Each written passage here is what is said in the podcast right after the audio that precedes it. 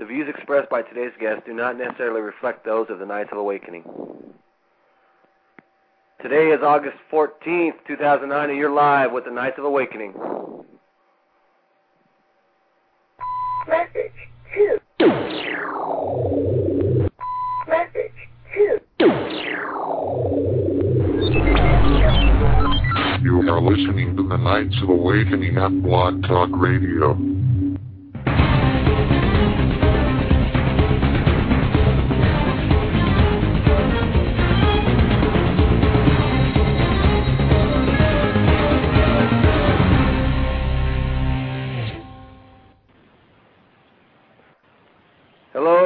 Good evening. We are the Knights of Awakening, broadcasting live from our corners of the universe to yours. We are your hosts, Knights David and Justin, reaching out to all of you, our brothers and sisters, wherever you may call home. Hey, David, I think I said July fourteenth. I believe you did. I believe you did. uh, We're in August. It is, it is August. If I said July fourteenth, uh, scratch that. We can start the whole thing over again if you want. No. Nah, it's too, not too today, late for that. We're live. August fourteenth. I apologize. Cool. Hey, it's good to have you back, David. Yeah, it's good to be back, man. I, I lost my internet service there for a little while, but I'm back online now and catching up with everybody.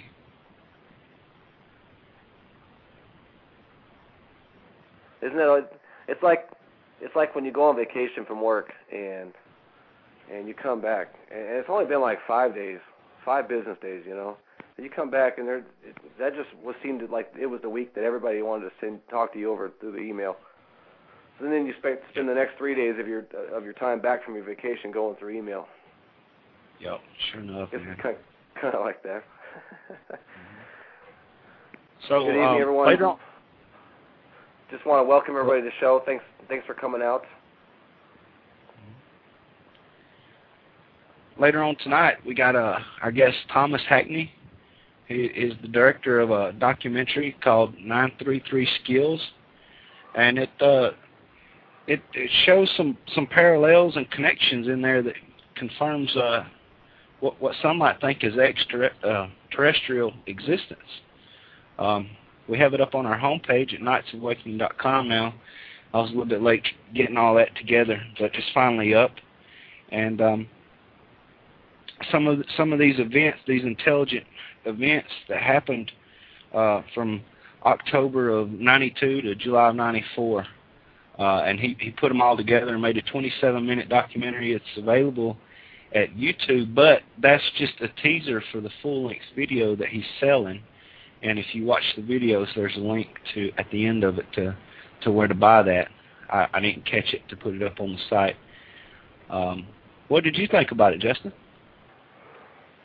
Well, first and foremost, I uh, it is our mission here to to uh, uh, help people express their own truths. It's no it's no secret to anyone that knows me well enough that that, that I'm not um, a big U F O type person or alien, alien life person or, or whatever. Um, I just never really put much much uh, time and effort into it. Uh, So, you know, these kinds of things always are always interesting to me because it's always something new, because I don't really pay a whole lot of attention to, you know, what's going on out in the universe. Uh, it's hard enough keeping track of what's happening here on Earth. So, you know, uh, I I definitely thought it was interesting. I could I could see his point of view in, in that short version.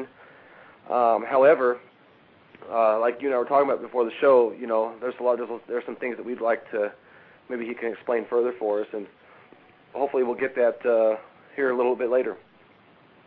Sure. Uh, also coming up, we got some uh, we got some fun stuff later coming up. Uh, uh, now, I'm not a self-proclaimed astro uh, astronomer. Uh, astro Help me out, David. I haven't had enough coffee today. Yeah, we're going we're going to be talking astrolog astrologer or astrologist. Astrologist. Okay, there you go. We're going to be talking about uh, uh, signs of the zodiac. Um, everybody knows that. Most of us probably read them in the newspaper. Um, I used to read them to my uh, to my crew years ago uh, before our shift, and, and, and they loved it. So I mean, horoscopes are always something that's kind of fun, and we wanted to kind of kind of uh, take a bite out of the out of the zodiac a little bit and see what uh, what each sign represents. Um, you know, just common traits and common meanings and stuff like that. It should be it should be pretty fun. Mm-hmm.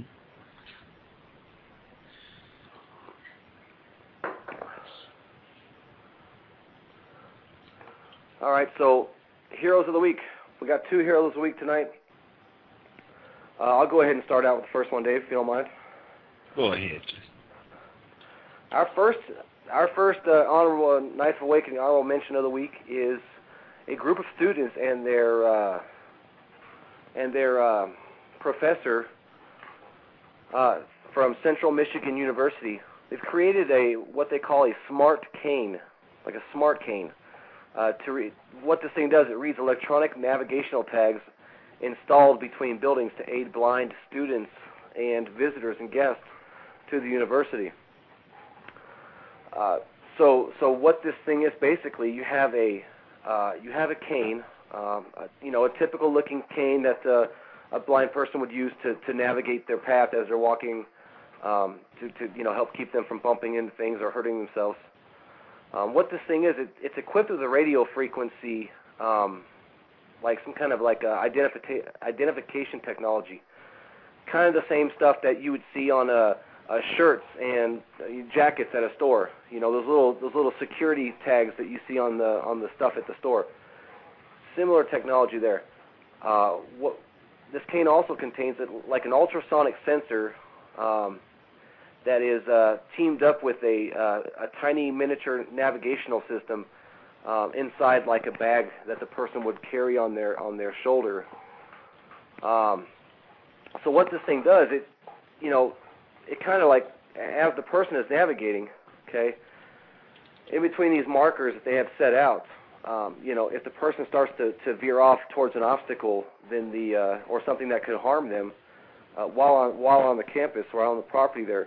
Uh, it, this little bag and this little uh, device will make a sound that, uh, you know, to, to, to, and, and not only does it make a sound, but it tells the person to move left or right so they don't, you know, bump into something else. So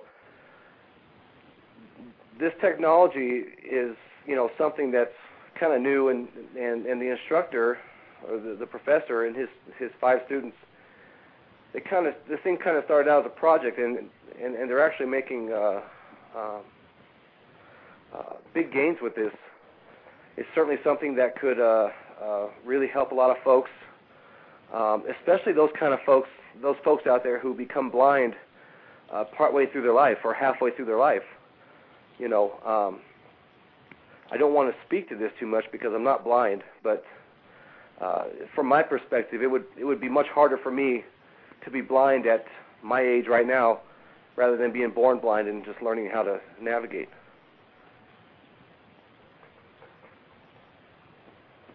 Yeah, that, that would be a very useful tool, man. Uh, navigating cities, not just not just college campuses. Yeah, I wouldn't. I, I, if I were blind, I would not be opposed to having one of these high tech canes because you can still use it as a cane even when those little electronic uh, emitters aren't nearby. Uh, it's just right. When you are, they they would kind of help you out. It's the same kind of technology um, they use in stores. If you've ever Uh, bought a C D and you opened it up and it had a little little sticky black thing that's got a metal strip inside it. Something very similar to that, and it just beeps when you get nearby it. Uh, the other the other uh, hero of the week we got is is really of an unconventional sort. back in the back in the nineties, when uh, Saddam Hussein's men. Uh, uh, invaded Kuwait, they they took a little bit more than, than what hit the news at the time. Uh, they they lifted something uh, more along the lines of culture. They took uh, Sesame Street.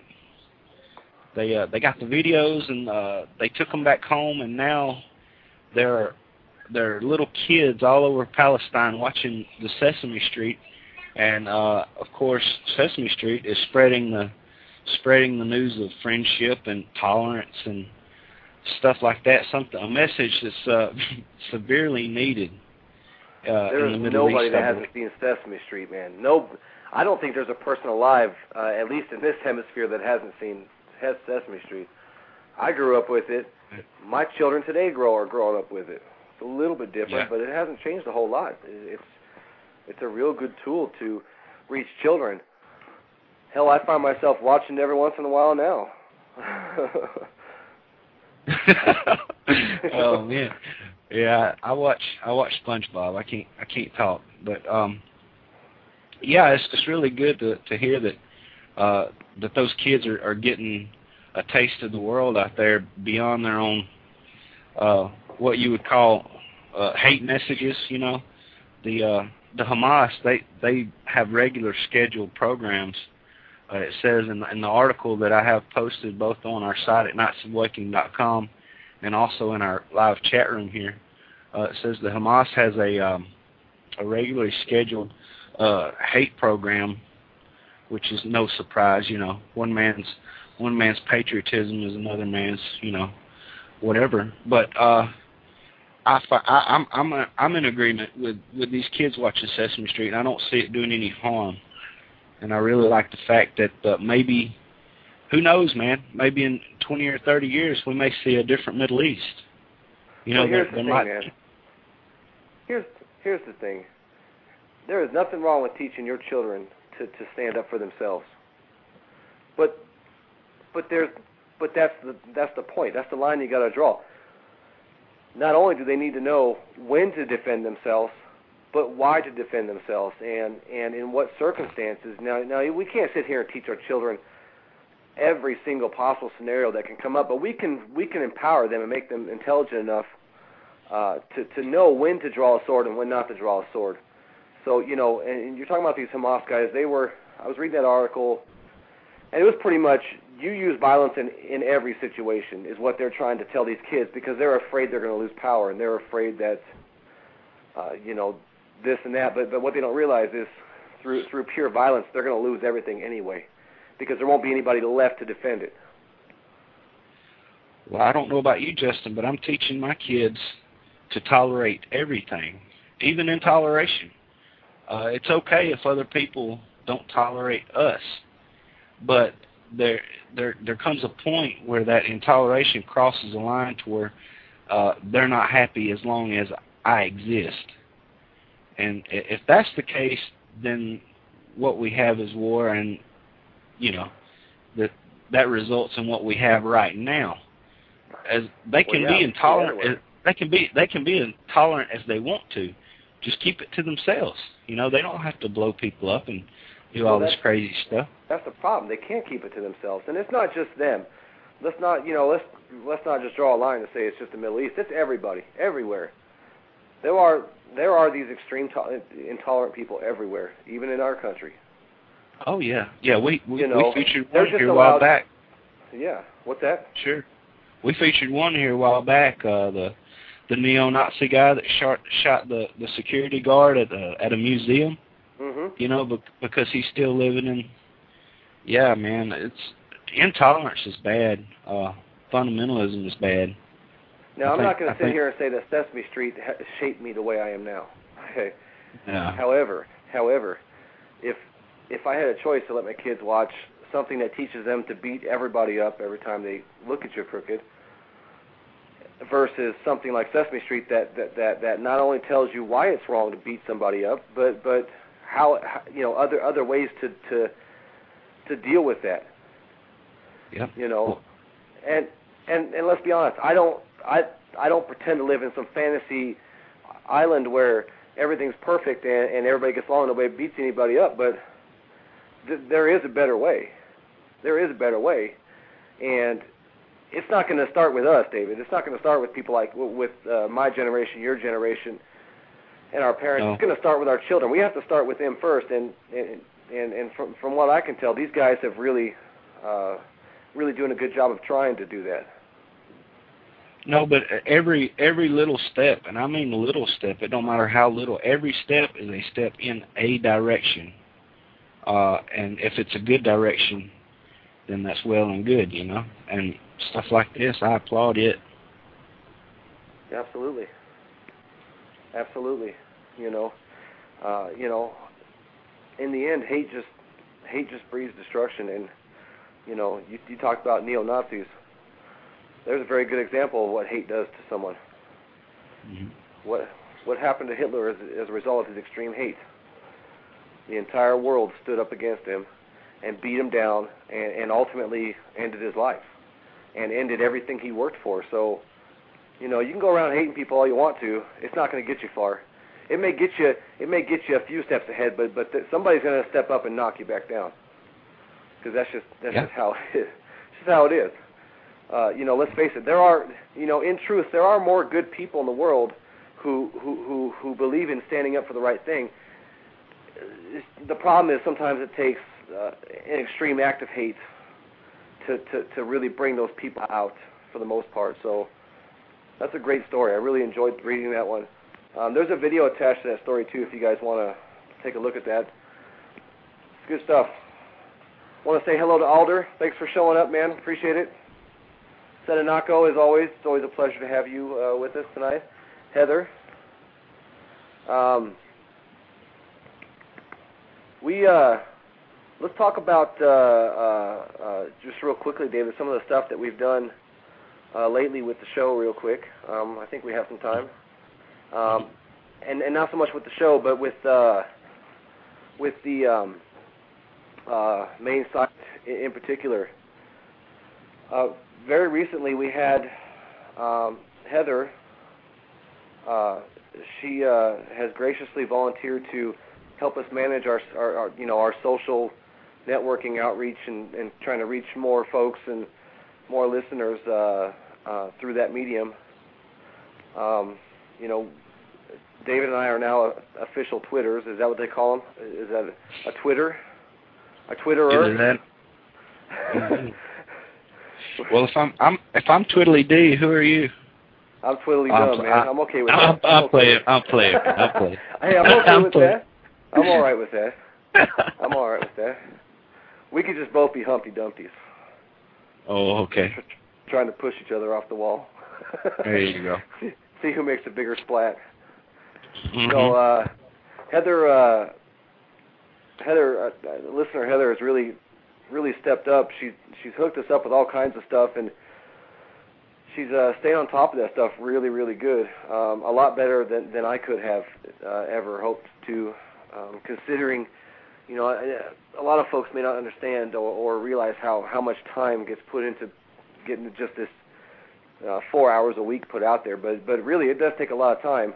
Um, you know, we don't want to just get on here and talk. We want to uh, we want to make these shows worth your time. Um, speaking of,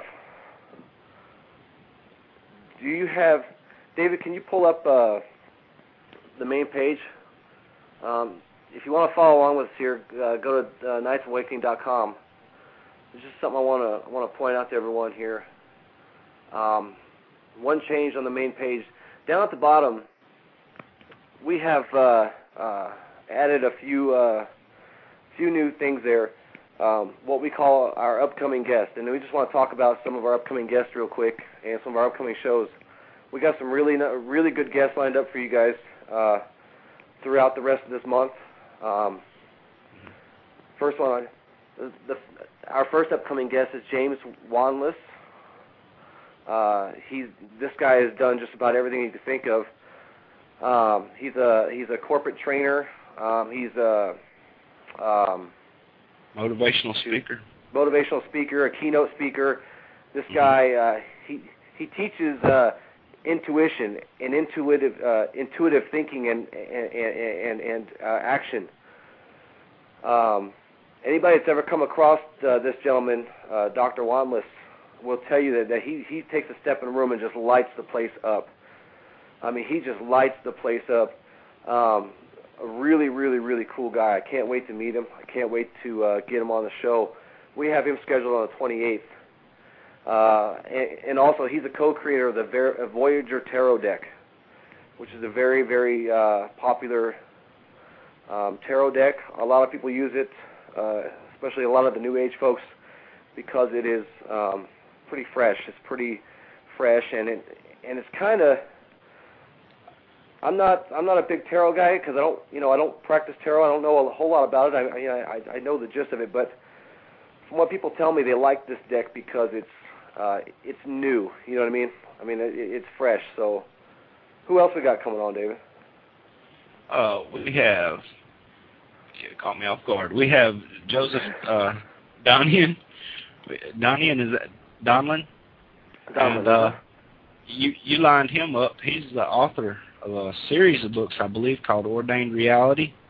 Uh-huh. Uh he, yeah, he has a B A in uh, of English in Northeastern University. Um, he's a student of uh, physics and Eastern metaphysics, so it'll be uh, interesting to to get some of the connections that he's made in his work.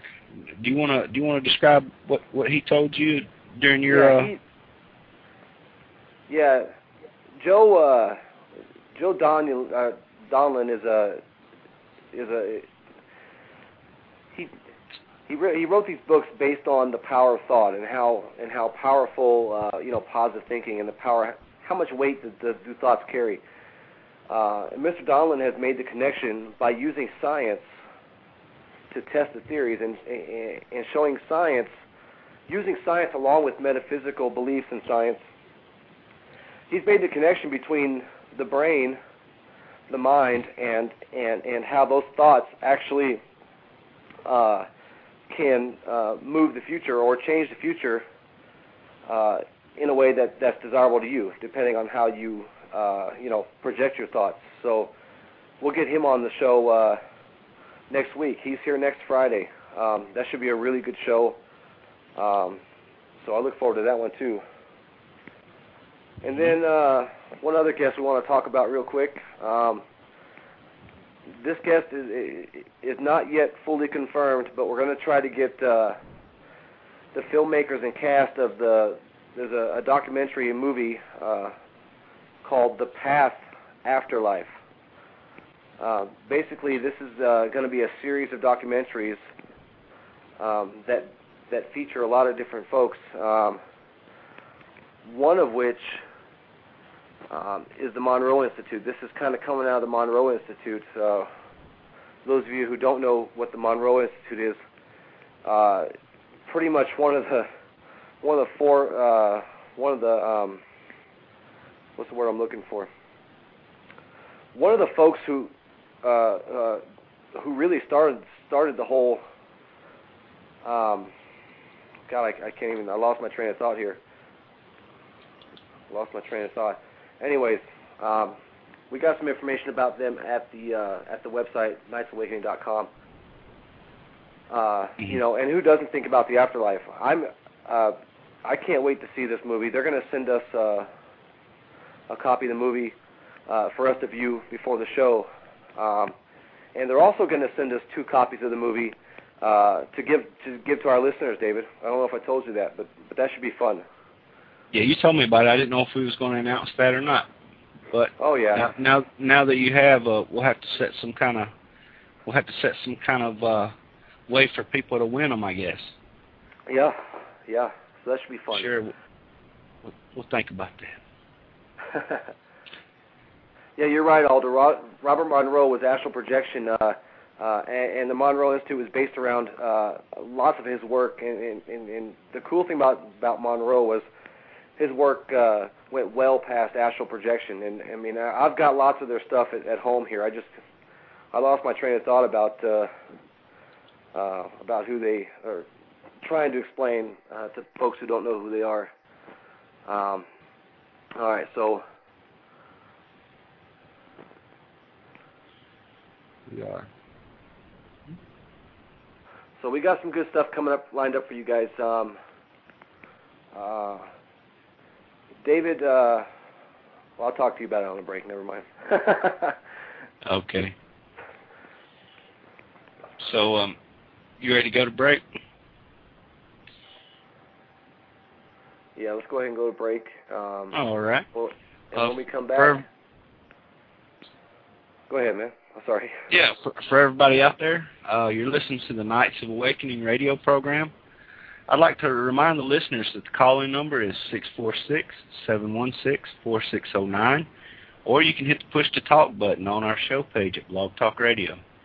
We have a chat room where you can uh, chat live with other K O A listeners or find the links to the material we've been discussing tonight. For that, you'll need a free registered account at Blog Talk Radio. You can also visit knights of awakening dot com to listen to past shows, preview our upcoming content, or join the Knights of Awakening community in our forum. Uh, we'll be back in just a minute. See you soon. And don't go away. All right, and we're back. Thanks for sticking with us. Coming up next. Even... What's that? Oh, I was just going to uh, fill the silence there and mention that we didn't even have to listen to the creepy guy tonight. No, no, I've killed the creepy guy. Okay. That seems to that seems to follow all of our songs. Still trying to figure out who that guy is, but I killed him anyway. All right. Our guest this week claims to have the proof that shows we are not alone in this big and vast universe. The unprecedented and scientifically studied events are described by Thomas Hackney in his new twenty-seven minute documentary, nine three three Skills, just released for free viewing on YouTube.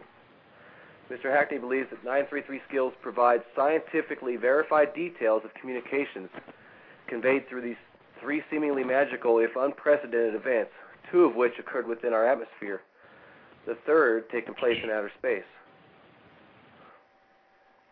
Good afternoon, Mister Hackney. You're live on the air. Do you mind if we call you Tom? Not at all. Uh, Justin, right? Uh, this is David. David, okay. Yes, Justin sir. Here. Justin, Justin. There he is. All right. I'm here. How you doing, Tom? How are I'm you this doing evening? Fine. Very well. Tell us a little bit. Tell us a little bit about your documentary. Uh, you, you've connected some very interesting dots there and come up with a come up with a magical number, so to speak. Yeah. Um, well, I mean, everything is keyed to those three numbers, nine three three, which mm-hmm. is uh, what they chose to uh, you know to tell their story. And of course, three squared is nine. Three times three is nine. Mm-hmm. Which is pointing out the fact that uh, the date of the Peekskill meteor event was three days before uh, the activation of NASA's uh, first search for extraterrestrial intelligence, and also three days before the American Quincentennial, which was the uh, five hundredth anniversary of Columbus's discovery of America on October twelfth. nineteen ninety-two, the big five hundred, as it, as it was once known, probably forgotten by now, but uh, that was a big day. But uh, that was the, also the day that NASA activated their uh, SETI program, ten-year, one hundred million dollars search for extraterrestrials. Mm-hmm. So they keyed it right, you know, just prior to that uh, uh, activation. And, um, you know, they go from there, basically. You have to follow the dots. Hmm. So, so I noticed, you know, uh, I watched the documentary uh, a few times, Tom, and I and I did find it very fascinating because, partly because, it, as I told my listeners earlier, uh, you know, I'm not one that, that, that really pays a lot of attention to uh, E Ts and, and stuff like that. Um Not because I don't believe in them, but, but just because, you know, uh, they don't really interest, interest me as much. But watching your documentary um, kind of made me a little interested. What what took so long for, uh, you know, as, as you said, uh, I believe it may be in some of the correspondence between you and I, you said, you know, you're just a regular Joe, just like me and just like David and like everyone else. Ten years, ten years it took us to, to put this, this stuff together. Why, why did it take so long? Well, um, when it came out in ninety-two, when I realized what had just happened, uh, the Internet really wasn't uh, much to speak of. So, you know, I wrote my articles, and I submitted them to editors, and they all got rejected. And so uh, when the Internet came out, uh, sort of the end of the, sort of like nineteen ninety-nine, nineteen ninety-eight, I got my first computer, and I, and I put a website together. And I put all my findings on that uh, website of mine. Uh, I, I left it there, uh, added to it uh, for about three years, and then I took it off because really the, the wrong kinds of people were were hitting my, my website. I didn't really want, you know, all these uh, secret organizations and governments and and corporations and investment houses to be looking at it. Uh, I'd really rather have, you know, the general public look at it. So I took it off and sort of went back to work. Uh, and now I've just decided to, just this year to put a film together, or a slideshow film, more accurate, uh, to tell the story again, see what happens. Well, I can I can definitely resonate with Justin. I mean, I want to believe, you know, and I want to believe that, that we are not alone in this universe. But uh, I can also feel the pulse of our audience. And there's a lot of people out there that are saying, oh, no, another another conspiracy theorist, you know. So let's let's talk let's talk more about the the makeup of your of your theory there, uh, your the connections that you made. I want you to I want you to convince me that there's no other way other than some kind of um, some kind of connection between these things that made it into what it was. I'm not quite sure what you're asking. Can you rephrase that? I want you to make a believer out of me, as well, though as I'm though really... as though I'm as right. though I'm a hard as though okay. I'm a hardcore skeptic, but I'm not a hardcore skeptic, you know. All right. Well, I don't blame you for being a skeptic. Uh, if uh, if you have followed the U F O craze for the last twenty, thirty, forty mm-hmm. years, you know, you'd probably be mm-hmm. turned off to it, like I was. But um, it's not a question of belief, really. I mean, you know, if you if you just follow what's going on in, in the in the um, universe as far as what we know, uh, the chances are almost one hundred percent, it seems to me, that there's plenty of life out there. I mean, the the building blocks of life are everywhere. They're everywhere. Mm-hmm. They're, a lot of them are in the comets and, and the meteors that uh, are everywhere. Uh, all, all the organic compounds and the and precursors to life are in those mm-hmm. meteors and comets. That, that's what seeds the planets. Mm-hmm. And so it was in, indeed very apropos that they chose that particular vehicle, you know, these particular vehicles to indicate to us that, yes, indeed, you know, you're not alone. And so, you know, it was very apropos that they used them. Mm-hmm. Um, it's, it's, it's just such a huge universe. It's not even really conceivable, really, how big it is. Mm-hmm. And there are just trillions upon trillions to the trillionth power types of possibilities of planets out there, stars, I mean, galaxies. There are one hundred trillion galaxies. Each each galaxy is going to have, uh, you know, uh, how many billions or trillions of stars? Mm-hmm. I'm not really up on it, uh, but um, oh yeah, there are yeah. Ca- Carl Sagan. Carl Sagan broke it down pretty good, and, you know, his conclusion was that, you know, we probability states that we are not alone. Uh, I don't have a problem. I'm not a skeptic. I want you to understand I'm not a skeptic. I'm just curious uh, as to your as to your documentary, you know. I want you to I want you to explain it to me in front of everybody. That way we can all get it. Simplify it for me. Well, um as I said, uh, the, the the planets are seeded uh, mm-hmm. everywhere. Okay, if a if a planet happens to be situated around a sun in a friendly orbit, there's uh, there's every likelihood that there's going to you know spring life on that planet. Mm-hmm. Um, you know, if it's not too cold and it's not too hot, uh, there's going to be life there, of some form or another. So if you figure how many of those types of planets there are in the universe, or even in our own galaxy, uh, there are just you know millions and millions of planets in, in our galaxy that um, should have some sort of life on them, because as I said, all the planets are seeded by comets and meteors that sure. rain um, on them all the time. Well, what and, what kind uh, of clues? What kind of clues were we given, though? I mean, in your documentary, you, you make several connections. That's that's what I'm wanting to discuss. is because many of our many of our audience people haven't had a chance to, to watch your documentary mm-hmm. yet. They they haven't seen the YouTube teaser or nothing. They have no clue what we're talking about. Yeah, well, that's it's tough to explain it um, in, in an audio format alone without the visuals, but. Mm-hmm. Uh, I would I would recommend that uh, your listeners watch the video to to see what I'm talking about. But we can approximate what you know is in that film you know right now. Basically, um, you had a a sort of um,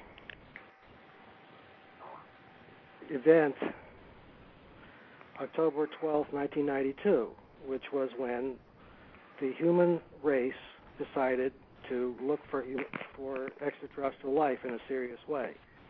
It was the first federally commissioned SETI project in history. Um, SETI stands for Search for Extraterrestrial Intelligence. That's what the SETI stands for. So mm-hmm. here you have the federal government looking for intelligent life on that particular date, which was the five hundredth anniversary of Columbus's discovery of America. Now, the the publicity stunt, which it, what it boils down to, was such that if there are any intelligent uh, entities out there, you know, that happen to be monitoring our planet, you know, they might find this as a rather good opportunity to uh, sort of, uh, you know, give us a hint, you know, of right. what's, what's real. And uh, so they so they did, in fact, take that opportunity. But they did it in a way that was not scientifically one hundred percent conclusive. So that ruled out all of science, because science only deals with, in, as far as this is concerned, only one hundred percent conclusive proof. This was about probably, you know, I don't know, ninety percent, ninety-eight percent conclusive.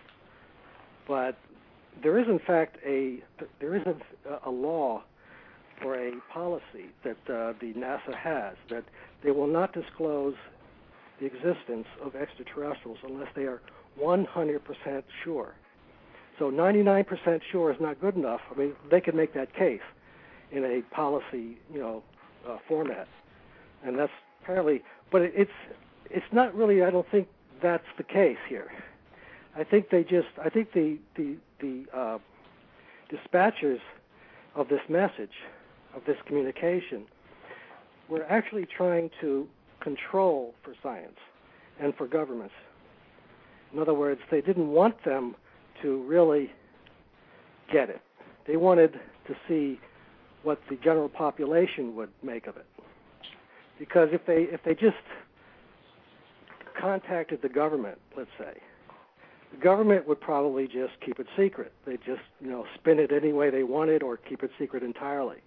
So they decided that, you know, this would probably not be the best way to go. So what they did is they made something that was easily available and accessible to all people, which these events were.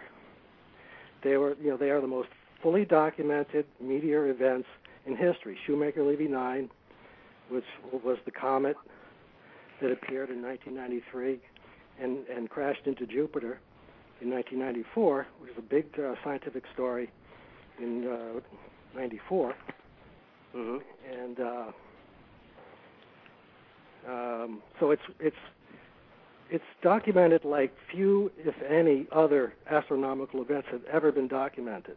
So there's all this data, all this research, and all this information, okay? So that is in the historical record, all that information, and it's still going on, in fact. The, you know, the, the, a lot of scientists are still studying what happened in, on Jupiter in nineteen ninety-four with twenty-one comet fragments hitting it, right? Uh, releasing about fifty million uh, atom bombs equivalent on that planet. Because when they explode, when they hit the planet, they release a lot of energy. Right. Mm-hmm. There was twenty-one of them from one quarter mile to two, almost two miles in diameter that hit the uh, planet Jupiter. Those are big. And they made big explosions. fifty million uh, megatons worth. Well, I'm happy to hear that they hit Jupiter, not Earth, because we probably wouldn't be talking right now. But uh, you got that right. uh, you're listening to Knights of Awakening Radio. We're here with uh, Thomas Hackney, uh, creator, and and uh, I guess you're the director and, and just about everything else for the film uh, nine three three Skills. Oh. Uh, so so in in your documentary, you talk about um, that that these folks out there are. Um, you know, the people that are out there in the mm-hmm. distant universe somewhere, uh, you know, the impression I got is, is that they kind of somehow projected these these uh, meteorites right towards our planet. Actually hit a Chevy. Actually, as you explained, they hit a, they hit the right taillight of mm-hmm. a Chevy, almost perfect. Exactly. Um, and and that that leads me to wonder, uh, you know, if they can if they can hurl uh, a rock through space and actually penetrate our atmosphere, and without the thing burning up completely, and actually hit the target of, I don't know, five inches by two inches. Mm-hmm. Doesn't does does that kind of lead to the fact that, you know, it, if the government did figure that out, wouldn't wouldn't they kind of perceive them as a potential threat if they can do that? Well, yeah, they they, they would, and they'd probably go crazy, which is why they controlled for them. In other words, they did not make it something that science would alert them to, because science is only looking at things in a very limited way. Right. So mm-hmm. they, they missed it entirely. The scientists missed it. So governments listen to scientists. If the scientists say uh, there's nothing to worry about, or is this just a regular event, then that's what the governments will believe. So it's the scientists who are the you know, the arbiters of, of truth, you know, supposedly, in this society. So, you know, they listen to the scientists. But they, but but having educated themselves about, you know, our governments and how they and how governments operate, uh, they didn't want to, you know, uh, set off a hornet's nest. So they made it look like an, you know, a natural event. But in if you if you look closely at, at these events, they obviously cannot be just natural. I mean, there's too much information in them that are ridiculously coincidental that, you know, it's obviously that, you know, they, they are intelligently mediated. But to a scientist, you know, that doesn't compute at all. Uh-huh. It just doesn't compute. So, but it could compute to somebody like you and me. We're just the general population. We don't think like a scientist. We don't think in a box. We, we, our minds are more accepting and more open to, you know, uh, possibilities than scientists. Right. Well, but we can put together these intelligent clues that they left behind. Yes. Yes, indeed. Mm-hmm. Yes, we can. And you know, uh, we don't suffer under under the fear of the way the scientists do. See, the scientists have this. this giggle factor and this fear of, of ridicule, that if they come up with some kind of wacky idea like this, they'll get laughed right out of the out of the, out of the, of the profession, you know. And so they're very, very careful, you know, about saying anything that might be a little strange. Well, and let's face it, scientists aren't millionaires. They're they're funded by people who want to believe what they say.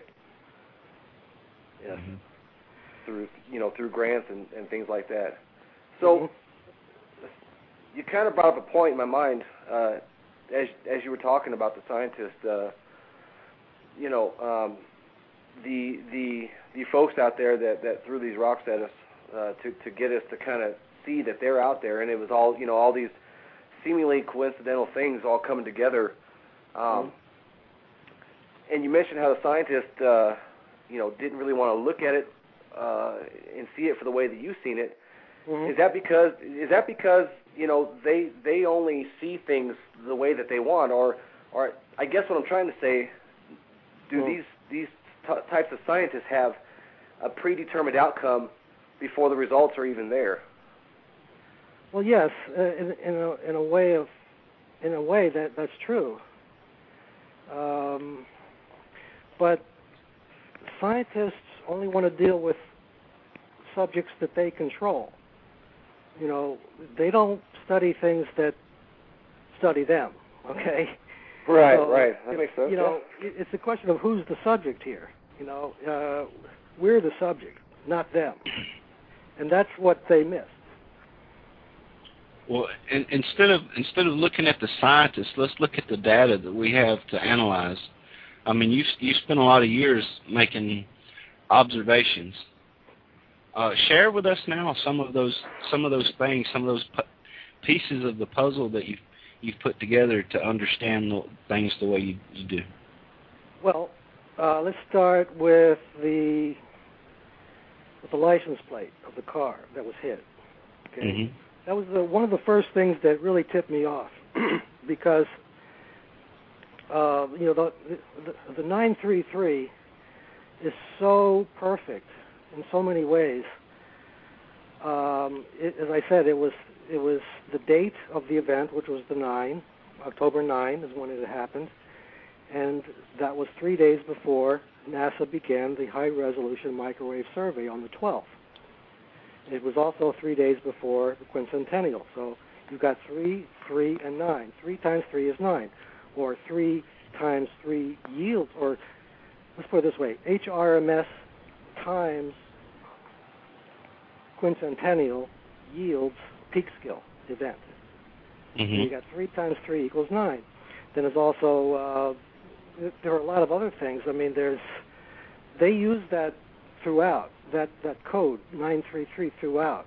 Uh, if you look at the date that uh, Shoemaker-Levy nine uh, appeared, that was March ninety-three, nine three three. Okay, the third month of nineteen ninety-three, nine three three. Uh, the date that Shoemaker-Levy nine broke apart into twenty-one pieces, July seventh, nineteen ninety-two. That was ninety-three days before the Peekskill event, or three months, ninety-three days, three months before the Peekskill event. Um, nine three three is an excellent handle for our planet, uh, being uh, the third planet around a sun that is that is ninety-three million miles from uh, our planet. Mm-hmm. That's the astronomical unit that astronomers use to measure space, is, is the astronomical unit, ninety-three million miles. Everybody knows that. Mm-hmm. Um, so nine three, the astronomical unit, third planet, Earth, is a, is like a handle. It's like, you know, come in nine three three. This is uh, X Y Z calling. Maybe, and it's also very apropos as to why life appeared on this planet, because Earth happened to be in a very nice, friendly orbit of of, of our sun, of the sun, ninety-three million miles. If if our planet had been, let's say, you know, one hundred fifty million miles away, the, probably life never would have would have appeared on this planet. If it had been forty million miles away, it would never have appeared. But because it was in that little thin little uh, orbit where life could arise, that's why we exist, that very fact. So the same is going to uh, is, is going to uh, be the case elsewhere on other planets surrounding other stars, other suns. They will have friendly orbits too, right? Mm-hmm. Mm-hmm. So, you know, depending on the size of the uh, of the of the su- of the sun, you know, the uh, the The, you know, the magnitude of the sun, uh, you will have a friendly orbit somewhere. Maybe on some stars, that friendly orbit will be one hundred ten million miles away. On, mm-hmm. on, the, on some others, it might be a lot, uh, like a like a dwarf, a dwarf star. It might be uh, only forty million miles away. But in our in our solar system, with our sun being the magnitude that it is, it happens to be probably between, you know, eighty and, and one hundred million miles. That's probably the range where life could possibly, you know, uh, appear. So it, it it it it's a very descriptive number for, for us, ninety-three million miles, as far as our own, uh, you know, numbers. Um, we're the third planet, so nine three three. This mm-hmm. sounds very good. Well, um, yeah, go ahead. I, I can hear. I can hear you on a lot of this math. I mean, the, the numbers that you've tied together on a lot of this, it, it, it makes sense the way you've done it. But it, it doesn't necessarily spell alien to me. Well, here's, uh, another, here's, another, here's another example of nine three three, which really uh, is, is amazing to me. Okay. The, the weight of the meteorite that was recovered from the car, underneath the car, mm-hmm. was twenty-seven point three pounds. There you see nine three three again. And this was, you know, weighed by scientists. You know, they was published in, in, in scientific journals uh, what the weight was. I mean, they call it twelve point four kilograms, but if you convert it to pounds, it's twenty-seven point three. nine three three. Well, I, I mean, too can. I don't ever have. It's, it's Go ahead, guys. You know, it's it's. I mean, it's, it's very it's very precise. As precise as reality is. But ha- have you ever studied the, the Matrixian theories, with, um, kind of like in the movie um, Arcadia, where where our, the fabric of our reality is is created um, as if as if we could discover some kind of uh, formula that would unravel reality as we knew it. Mm-hmm. Kind of like what uh, what Albert Einstein was working on, working on the the mind of God, so to speak. Right, exactly. The unified theory. So I mean, what? So what? So what keeps?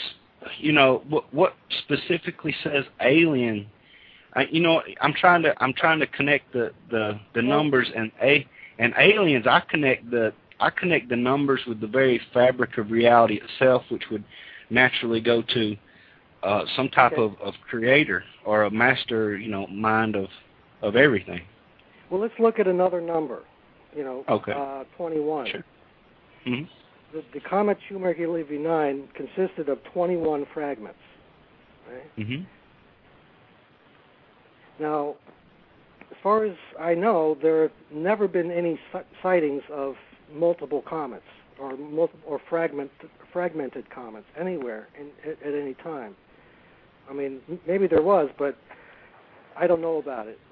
And not only that, but this particular comet was never seen before. I mean, comets always reappear. They have a, a timetable that they follow. Whereas this comet, with its twenty-one pieces, just appeared, you know, it, it, on nine three three, in the month of nine, month and year of nine three three. But why was it twenty-one? Why why not just a single one like like all was uh, before?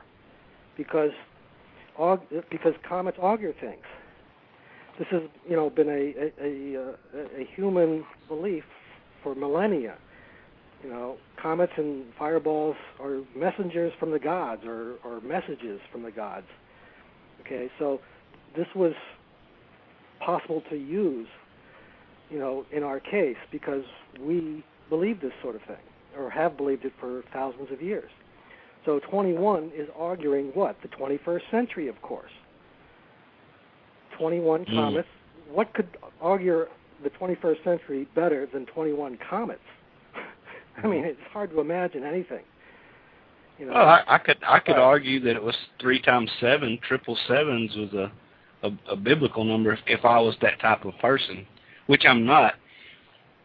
Uh, well, you see, don't take don't take me wrong. I'm not an argumentative person. It's just, you know, when, whenever I go thinking things, I automatically try to debunk my own thoughts. You see what I'm saying? Mm-hmm. It's not just you. It's everybody, including me. Absolutely. Well, I mean, you, this is the point, that there's no way to conclusively prove extraterrestrial intervention in, in these events. Mm-hmm. I mean, it could be just completely natural. There's no way to, to, to, to know. All you can do is look at the evidence.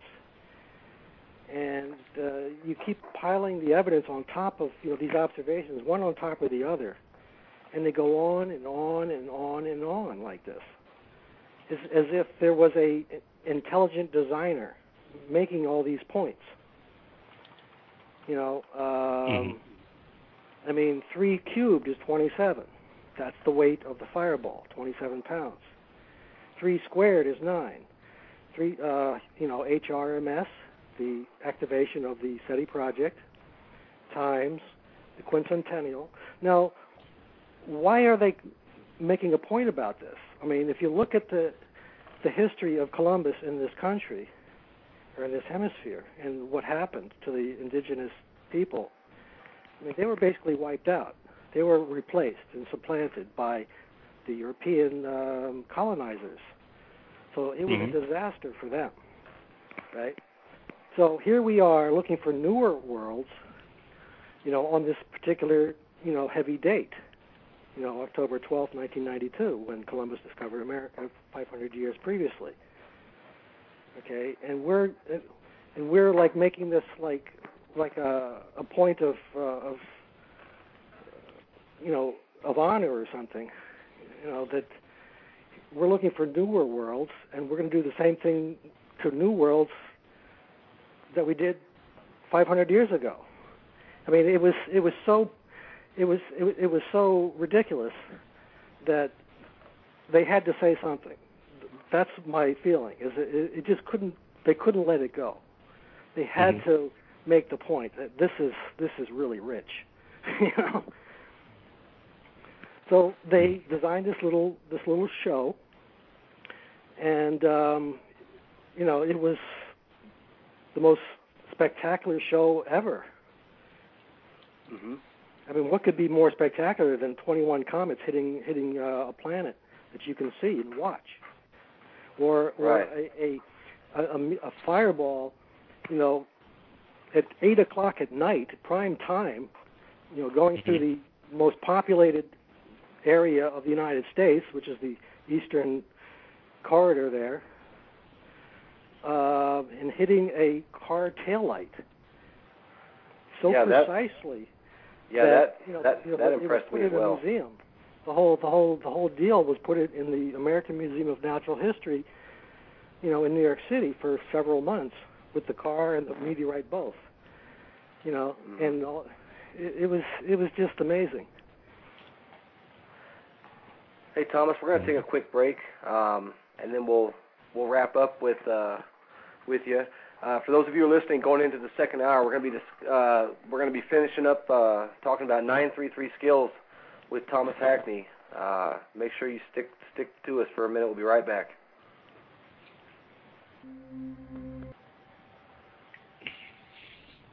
All right, and we're back.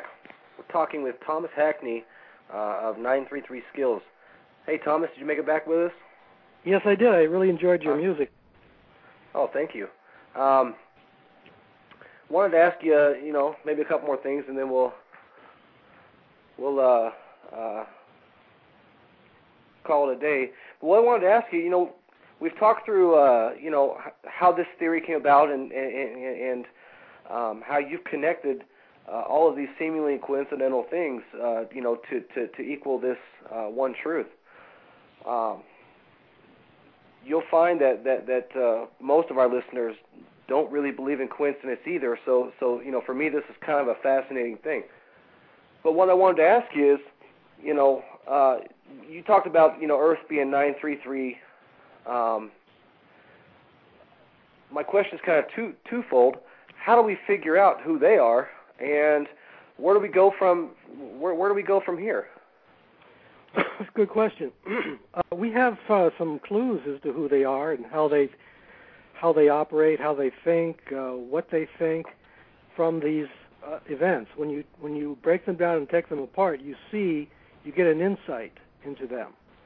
Okay, um, that's all they're going to give us at this point. They're not going to give us, you know, anything more, because we're probably just too primitive for them, you know, politically, socially, and every other way.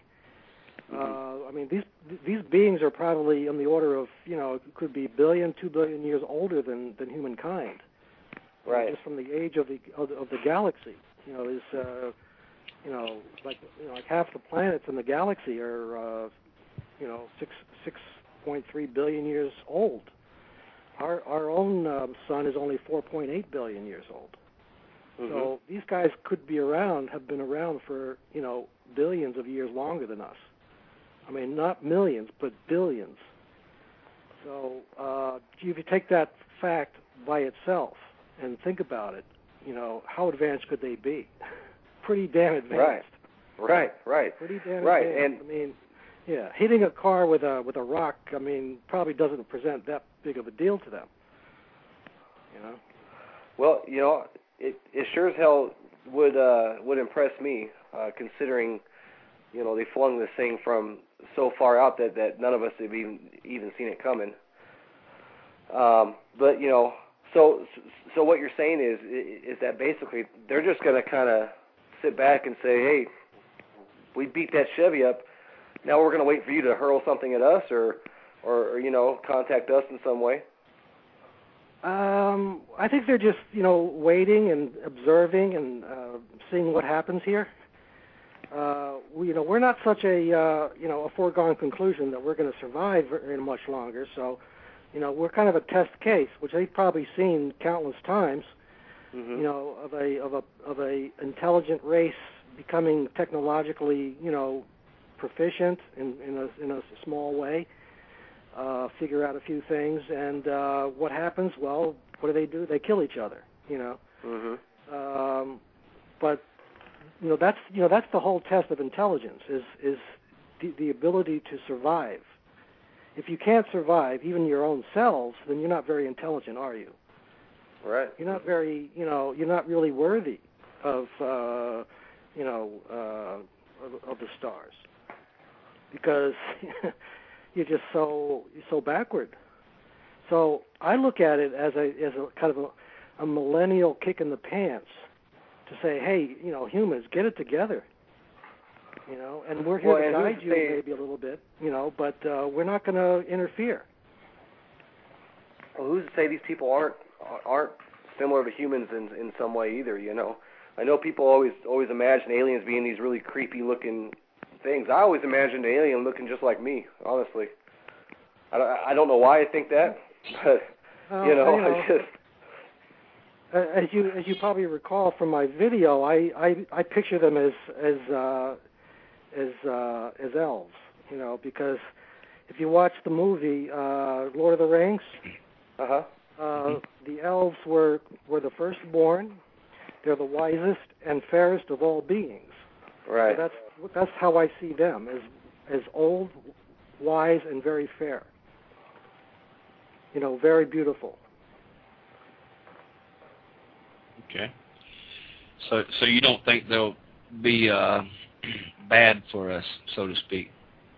I'm sorry? You don't, you don't, you don't think they'll end up destroying us? It, it just seems to me that every time a a culture that is, you know, highly advanced in technology meets up with a with a under You know, uh, you know, another culture that's more primitive. It's never good for the primitive guys. Never, never. Yeah. You know. Exactly right. Exactly right. And this is the history of our of our species. Mm-hmm. I mean, you know, this is exactly what happened. You know, when Columbus came here, they encountered a, a primitive, you know, culture, and they had the technological uh, superiority, so they just uh, took advantage of it. But mm-hmm. they don't do that. See, they're a little bit more ethically advanced than we are. They've been around a while longer, and they know, you know, that you can't, you know, if you, if, if that's your if that's if that's your modus operandi, chances are you're not going to survive very long because, you know, you know you're going to knock off yourselves eventually. Mm-hmm. Well, look, anybody who can throw a rock at me and knock the taillight off of Chevy without blowing it up or anything with a rock from space. I'm not screwing with those guys. No, no, you don't I'm, want to screw with these I'm guys. I'm bringing them over for dinner, and we're gonna have we're gonna play chess or something. Because I'm not, you know, you know, I mean, obviously, if uh, if these types of, uh, uh, of beings are out there and they can knock the taillight off a Chevy without blowing the car into smithereens, we probably wouldn't want to mess with them anyway. Uh, and the same with a, a, a species that can, you know, hit the hit the dark side of Jupiter. With uh, with with twenty-one comets and set off uh, you know fifty million megatons of of, uh, of explosive force on that planet in a week. Uh, you don't want to mess with them, no, no. And you don't want to. And mess all with this, them. all this that we've been talking about tonight, uh, Thomas. All this that we've been talking about tonight can be found in your documentary, uh, nine three three. Um, skills. Help me, help me out. Yeah, nine three three Skills. Uh, you have that. You have a full length version with uh, no. that has even more material in it. Is that my, my understanding? No, I'm working on the full version. What you have there okay. is an introduction. Uh, it's, it's in three parts on YouTube, mm-hmm. about nine mm-hmm. minutes each.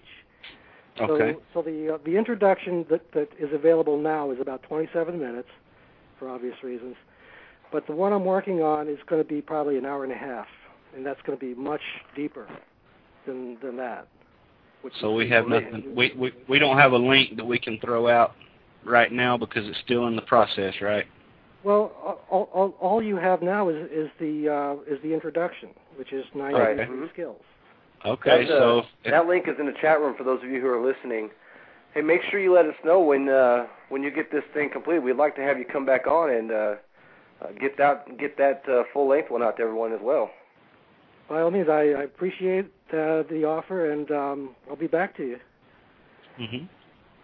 Yeah. Is there anything you wanted to, wanted to leave our listeners with uh, today, Thomas, before you left? Oh, gosh. I know I kind of uh, put you on the spot there. I'm sorry. Uh, just, uh, you know, keep the, you know, keep your mind open, and, you know, so that the, like one of my favorite sayings of my good buddy Martin Caidin was, you know, don't let the stars go uh, go dim or go dark. I think it, it was mm-hmm. one of his favorite sayings. And, and Martin Caidin was a, a, a tre- tremendous science fiction author, co-founder of the American Astronomical Society, and um, just a very important historical figure. Uh, he died recently, but um, he. Uh, He was he was with NASA for years. He worked with uh, Wernher von Braun on some, some rockets. He was a great uh, you know aeronautical historian. He wrote probably one hundred fifty books. You know, uh, ninety of them uh, are historical, and about sixty of them are science fiction. So uh, you know, just don't let the stars go dim. That's all. Mm-hmm. Keep well, we mind appreciate open. It. And I think your uh, Knights of Awakening really have that that uh, that at heart. I, I really. Oh yeah, really we try everything. To talk to you. Mm-hmm. We'll try anything once, as long as it don't hurt too much. Well, we appreciate having you on, Thomas. We look forward to having you on uh, on again once you get uh, that full length version out. Sure. Uh, everyone, that was Thomas Hackney uh, with with nine three three Skills. Uh, you know, just. Just one thing I wanted to point out, David, real quick, was that, uh, you know, I think Thomas uh, said it right early on that, uh, you know, many of us are turned off of this whole U F O thing for the last thirty or forty years because a lot of these folks don't approach this uh, very rationally. They just kind of, you know, they're kind of lunatic. I don't know. I don't want to. I guess I better be careful what I say, but, you know, a lot of them make it. In, in their quest to, to prove that this is true, they sound kind of crazy, uh, some of them. Well, um, there, what impressed there me, are. What impressed me with Thomas uh, w- w- was that he was, you know, uh, rather than just saying, this is what it is because because it is, you know, he has some facts and some, some stuff he puts together there. You know, each of us kind of make up our own mind uh, in the end.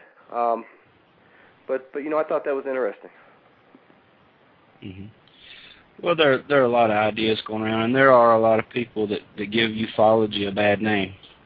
Uh, but, yeah. you know, probability alone is they got to be out there. You know, ninety-nine point nine percent chance they're out there. Right. You know, Carl Carl Sagan broke that down for me whenever I was ten, and I believed yeah. him ever since. Whether they're intelligent, whether they're here, whether they're messing with us, whether they even know we exist, because, you know, our neighborhood may be way out there, you know. Yeah. Mm-hmm. Uh, it wasn't too it wasn't too long ago that we discovered that uh, Earth wasn't the center of the galaxy, and the more well, we find out, the more we find out, the more we're just you know, just another little speck on the beach. So well, yeah, and and, and not to mention that the, there's you know probably a good eighty-five or ninety percent of our own planet we haven't even seen before. So that's true.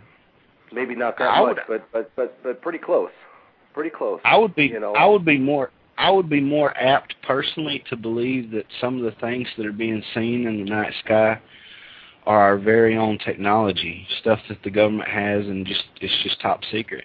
I mean, right. you can watch uh, you can watch uh, you know video on T V of stealth bombers and all that stuff. Well, when's the last top secret thing you've heard come out? Do you think do you think well, top secret yeah. stuff just quit got you know just stopped being developed in, back in nineteen ninety? You no, know? but but you know the problem is, and and, and I don't want this to turn turn into a tangent, but the problem oh, is. Yeah. The problem is in our in our world uh, reality, uh, the one we all live in and share. The problem is everything becomes a weapon before it becomes something useful. Unfortunately, everything everything is built to be a weapon first, and and then you know, fifteen years later we might use it to actually help each other. So so uh, we I wanted to do something fun with everyone tonight. I wanted to. Uh, uh, Uh, talk about something that we all we all have done it. We've all opened the paper uh, to to read our daily horoscope. Uh, whether you like it or not, you all have a zodiac sign. David was upset to find out that he has a zodiac sign, and I had to explain to him that whether he likes it or not, he's got one. So so uh, we just wanted to have have a little fun with everyone. Uh, get you to call in. Um. Uh. You know, talk about whatever you want, uh, but we're going to talk about some Zodiac stuff now. Um, now, keep in mind, I'm not a, a Zodiac expert. I read them for fun just like everyone else, um, and, you know, I don't uh, I don't really plan my day around them. However, they're fun to read. So without further ado, David and I, are, we're going to start out by, by kind of picking on ourselves here first. David, you want to start us off? Uh, sure. Um, I'll read yours. I'm not going to read the, the humorous one that you sent me. No, don't uh, read that. Earlier. Nobody will ever sure? trust me again. You sure? Nobody will ever trust me again. Don't don't read that one. Okay. okay. Uh, Justin is a Scorpio, so he was born between October twenty-third and November the twenty-first. Uh, his strong point. His oh, strong yeah. points. Yeah. His strong points are loyal, passionate, resourceful, observant, and dynamic. Don't you just love going to a dot com to find out who you are? Yeah, his, uh, I do. his weaknesses, his weaknesses are, are none. Jealous.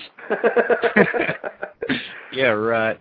Obsessive, suspicious, manipulative, and unyielding. Okay, so um, well, his, good uh, I'm a good guy, right? Right. You're fiercely independent. Uh, you can accomplish anything that you put your mind to, and you won't give up. You're perfectly suited to being on your own. You're not you're not a social butterfly, that kind of stuff. Um, your friend friendships with Scorpios are always complicated. Um, they go through a series of extremes. They can be downright moody for no apparent reason. They uh, sometimes they're they possess possessiveness and jealousy, but on the other hand, they're extremely loyal. They have an excellent memory. And combine that with the, the inability to let things go. So they can hold a grudge uh, pretty much against anybody forever. Do you hold grudges, Justin? Uh, you know, I uh, I think I have, yeah. Yeah, I, I think I have. You know, someone pisses in my Wheaties. I, I kind of take it personal for a day or two, but I just pour myself okay. another bowl after that, you know. Okay. Yeah. It says on the, it says on the other hand, they'll always remember a kind gesture forever and repay it. That's that's good. Any kind, selfless gesture done to a Scorpio will gain trust and respect, which is extremely important to them in any relationship. In business, uh, you make uh, excellent doctors, surgeons, scientists, and leaders. Uh, your temperament is extremely ambitious, persistent, and determined, which is shown through a power-hungry, controlling attitude. Watch out, Justin. Man, I hear you. Shit. Okay, I'm not even gonna read no more. Okay, you tell me about me, dude. Well, well, hold on now. Scorpios kind of get a bad rap. Uh, you know, uh, my wife is also a Scorpio, so we kind of have this joke that that when it's good, it's real good. When it's bad, move away, step back. Seal up your doors and how and, and windows because it's going to get bad, um, you know. But uh, you know, I think uh, I think I kind of resonate with with a lot of that. uh, to one extreme or another. I mean, you know, we all have our things that we're working on. I think that was pretty close. Um, you know, I, I'll be honest, I can be jealous sometimes. I can uh, be very suspicious at times, you know, uh, considering that I've been in, uh, you know, law enforcement uh, type jobs for the last ten years of my life. I, I, I think that's probably have served me well. uh, let's see, what else? Manipulative, uh, yeah, you know. Obi-Wan Kenobi was manipulative too, but uh, he's a good guy. Uh, you know, unyielding, yeah. I think uh, if you know, I'm always going to stand up for what's right, no matter no matter what's in my way. Um, you know, if they're if they're if they're you know uh, half as, or two times bigger than me, I'll just push harder. If they're three times bigger than me, I'll just hit them with a stick. You know, that's that's unyielding. But uh, yeah, you know, mm-hmm. I think that was I think that was pretty good. Uh, I do agree that says Scorpio is the most misunderstood of all signs.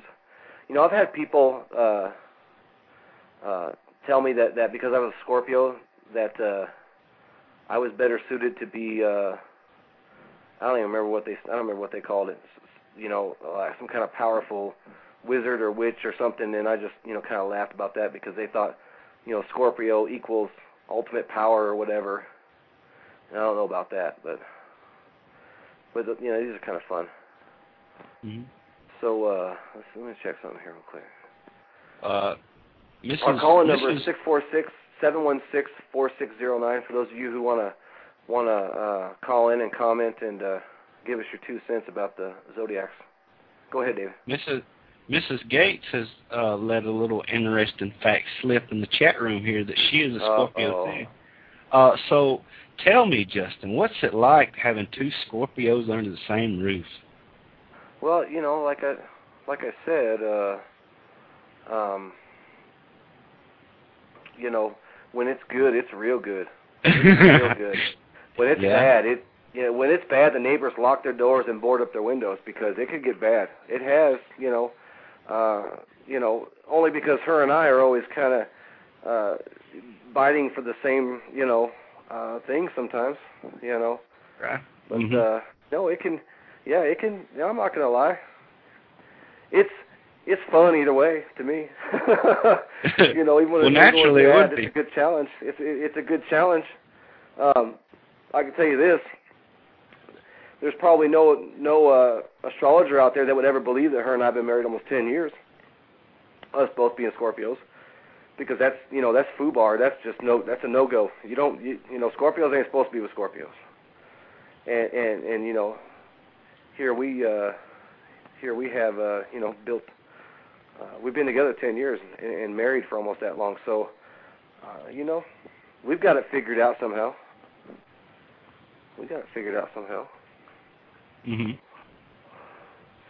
Want to give a shout out real quick to uh, some of our guests in the chat, our our, our, our guests that are listening and, and interact at the same time. Uh, U F O dot U K, welcome to the show. Senanako, pleasure as always. Heather, uh, guest thirty-five sixty-five, thank you for coming. Chakra Tom, haven't seen you in a while, but thanks uh, thanks for stopping by and letting letting us know you're still alive. Our uh, our good friend Alan Wolfshadow, had him on the show uh, a few weeks ago. He's a real fun guy. Uh, he actually has a show coming up in about uh, half hour, so if you're if you're uh, in the mood, go check him out. And uh, Alder, thanks for showing up. So let's uh, let's talk about David. Oh, David man. is a, David is a Sagittarius. Uh, birthday falls between the twenty-second and the twenty-first. Uh, his strength keyword keywords independence. His weakness. Keywords are unemotional. Unemotional. Mm. You know, and and, and I, I got to tell you, I that one really, really hits me because uh, because uh, uh, David doesn't show emotion that, that I've ever seen. Uh, you know, he keeps it kind of low key. So, uh, uh, well, so that, that's as much as I, I see that as much as a, a character flaw as I do a. Uh, um, an achievement, because uh, the way I was trained to be was to have emotion but keep it on the inside and not and not act on it, and then have have a separate uh, emotion that that I deal with other people on, so yeah. that so that whenever you're dealing with me, yeah, you'll you'll you'll perceive an emotion, but what you're looking at really isn't who I am. You see what I'm saying? Right. It's it's very sure, complicated. Sure. Uh, Uh, maybe sure. maybe I just maybe I just forget to, to amp it up and turn on the humanity sometimes. But well, I've no, been in a the thing, the thing, the thing about David that, that everyone needs to understand is is, is David doesn't show uh, you know his emotions in a typical way like like like I do sometimes. You know, if uh, you know I, I I'm not gonna lie, I have my moments where, where you know if I gotta. If I gotta stand up and and, and and get loud with somebody, you know, because I feel it's the right thing to do, I'm gonna do it. I'm gonna get as loud. There ain't gonna be no one louder than me at that point, you know. Uh, and that's just who I am. I'm not afraid to admit it. But but with David, you you really do feel uh, David when he's you know when he's talking to you, or when he's uh, you know when you're when you're communicating with David, you can really feel that. So. You know, you may not express it uh, to the tune that a lot of us do, but but, but I mean, it it, it it does come through in a oh, good way, in a good way. Okay. So, Sagittarius and independence. Independence is a very big big thing for them. Independence uh, is the, is their guiding principle. Uh, they love adventure and excitement, and welcome change with open arms. Uh, Sagittarius is a sign of, of a philosopher. And an explorer. Well, it's a good. It's a good thing David is a philosopher. Uh, they will go as far as uh, as the road will go and explore every corner thoroughly in their ever internal search for wisdom. Um, freedom is so important to them that they will actually make decisions based on the amount of freedom that is given by choice that they have made. As a result, sometimes a good opportunity is turned down because of its uh, commitment. Uh, you know, need for high commitment. But it, but in the end, it's their choice, so it's a good choice for them. Is that, is, is that hit you, hit you at all? Yeah, I'm, I'm independent. Yeah, sure. Uh, let's see here. I lost my. I, I, when, whenever, whenever I was younger, I had uh, what they would call a, an authority complex. I didn't, I didn't like to be told what to do. But now that I've gotten a little older, I, I do kind of understand the. Uh, you know, hierarchies and chains of command, and, and recognize that they're in place for certain reasons. And I don't have such a big issue with them now. I have a daughter that's a Sagittarius, mm-hmm. and she sure as hell, she sure as hell is is independent. Uh, you know, she, and and I'll tell you what, she's she's six years old, and she will go as far as to sass her father, to to to, to you know stand up for her independence. Uh, and, and there ain't nothing I'm going to say that, that at that moment that's going to you know, change her mind. Mm-hmm. And, you know, uh, that's the thing, you know, and it's kind of what they're talking about there is, is yeah, to her detriment sometimes. You know, sometimes you got to know when to just shut up and, and just roll with it, you know. Uh, but, uh, but uh, yeah, that fits her to a T. Uh, Sagittarius and, and friendship. Let's see. Let's see what kind of friend David makes. Make excellent friends because of their encouraging, positive nature and their kind heart that will do anything to make sure your friends, uh, their friends, are happy. Uh, they do not expect favors in return. Their kindness, their kindness is selfless. They do not interfere uh, with people's plans, and uh, they're never possessive or jealous. You know, uh, they treat others the way that they want to be treated. Uh, they live by the golden rule, so to speak. And uh, live life based on a let and let uh, live and let live policy that makes them so agreeable. Um, they're excellent conservationalists with a good sense of humor. Sometimes their sometimes their humor is raw is raw truth. Uh, for those of you who ever had the chance to, to, to talk with David offline, and and uh, uh, he's a pretty funny dude. He, he's he, he's pretty funny dude. Uh, but these people uh, people speak their mind and don't hold anything back. What do you mean by that when you get a chance to talk to me offline? Uh, no, I'm, I'm, not, I'm not, during the, not during the radio I'm show. I'm playing just because uh, because uh, you're not very funny on the radio, but but uh, otherwise you are. Yeah, that was the joke. Go ahead. Yeah. What they say is what they mean, okay? They don't like mind games. It holds them back from trying to figure out what is meant. They like the straightforwardness and expect it in return. This, you know what? This all brings up a very good, very good point, and and uh, this is probably why David and I get along so well, because uh, for the fact that everything that that that that could potentially be a flaw in me, David's got that covered. David's got that covered, you know. Um, And, and and it's just blaringly obvious to me that, you know, uh, Scorpios are traditionally very, very in-your-face, straightforward. We don't we don't coddle, we don't cuddle, we don't stroke your ego or anything else. We're just going to tell you like it is, and uh, that's how Sagittarius likes it. When I uh, when I tell David when I tell David how it is, he he just, you know, he likes it that way. Mm-hmm. Right? Yeah. All right. So. Uh, uh, Sagittarius uh, are known for saying the painful truth. Uh, you know, again, they're, they're going to tell you like it is. Uh, but on the other hand, people know that they can trust what they say because it's always it, it's always real. It's always something that, that's going to come from their heart. Uh, they don't hide anything, unlike us Scorpios are, are, are downplayed for. Everybody thinks Scorpios are so secretive. You know, uh, no, no, everybody, I'm not a spy. Uh, they're very likable people. The only people that might not get along with them are people that live by a daily agenda with a highly structured, organized life. Certainly does not describe me in any way. Kind of like a flow with the wind, Dave. What do you say? Yeah. Kind of go with the flow, right? Uh, sometimes it depends on how the flow is going. If, yeah. if I don't like the if I don't like the flow, then I'll be the the one guy standing up blowing the whistle. But other than that, you know, if If if it, if it ain't, you know, just pure sewage, you know, I'll, you know. I like how you describe that. We don't run into that at all, do we? Not not in our own company.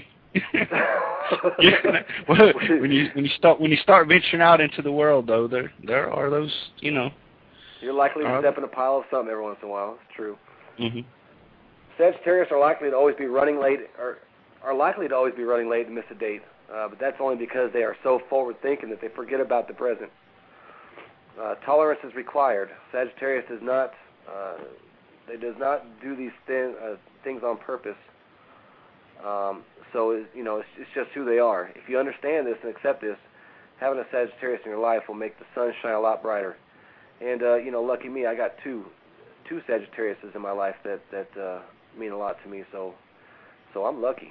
I'm a lucky guy. What do you think so far? It's looking good. I'm just greeting our new guest. Oh, okay. Who's our new guest? return guidebook dot c a. Hello there, Return Guidebook. Glad to have you here. Um, let's see, where was I? Sagittarius in business. You're born entertainer. Dave is a born entertainer and conversator. Conversationalist. Damn, it's a good thing you're doing what you're doing right now, huh? I, I hope so. They have no shortage of ideas due to their adventurous lifestyle and exciting life experiences. Uh, they make excellent storytellers, comedians. I don't know about that. Writers, philosophers, actors. Just I don't know about the actor thing too. I maybe on a remake of The Dukes of Hazzard or something. Yes, no. No. Not the Dukes of Hazzard, no. Not, not the Dukes of Hazzard. No. uh, they like to make the world a better place, and a career that will do that is well-suited for Sagittarius. They do not, however, like the fine details and mundane day-to-day routine that bores them, so they tend to procrastinate and let someone else deal with the details.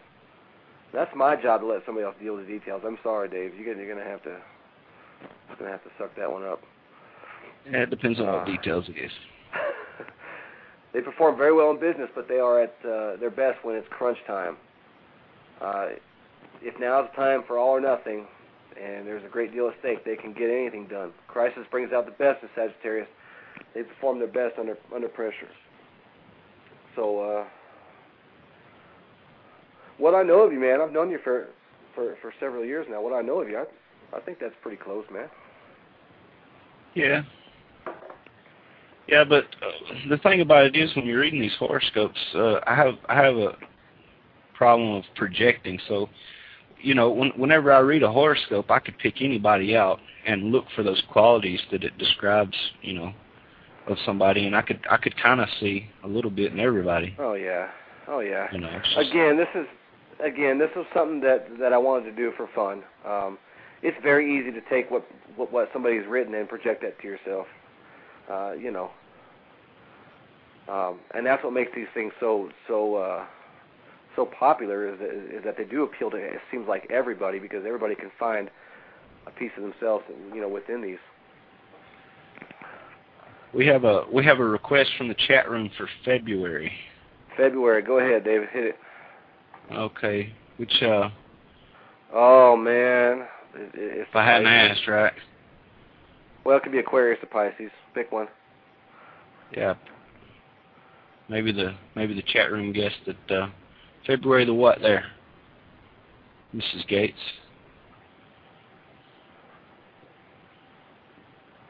No answer yet.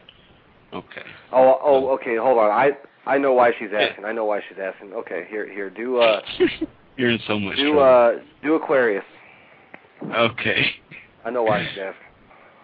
Okay. Valentine's okay. Day. Aquarius.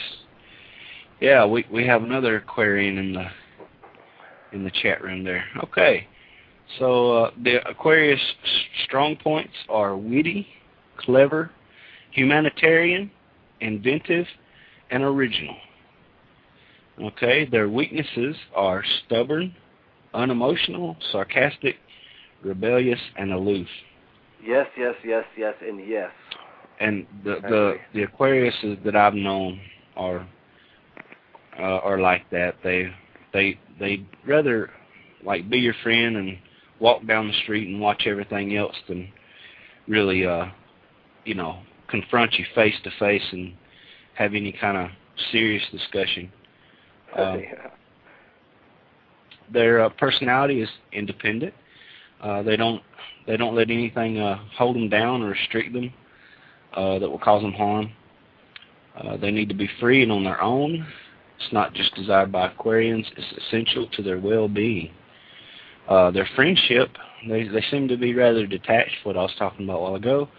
Unemotional exterior lies a kind, oh, un, underneath uh, an exterior lies a kind, warm-hearted friend that will go out of their way to help another. Uh, they love to make people laugh and cheer people up. Uh, if it makes them feel good, to make others feel good. That don't make sense. What? Oh yeah, my my wife is reminding me that my daughter is a, is an Aquarius. Yeah. Uh, they don't ex they don't expect they don't expect anything in return uh, for this. Put a damper on their freedom. They live with no strings attached. Very unconventional and always full of excitement. Uh, an Aquarian friend, an Aquarius friend, always makes life fun. They might offer you a spontaneous last-minute camping trip with no supplies prepared, so if you decide to go along, you'll have a weekend to remember forever. Yeah, because in you business, might die out in the middle of the desert somewhere because they didn't bring in any damn water. We got a caller. We got a caller, Dave. Let's get to our caller. Right oh, now. Let's do it.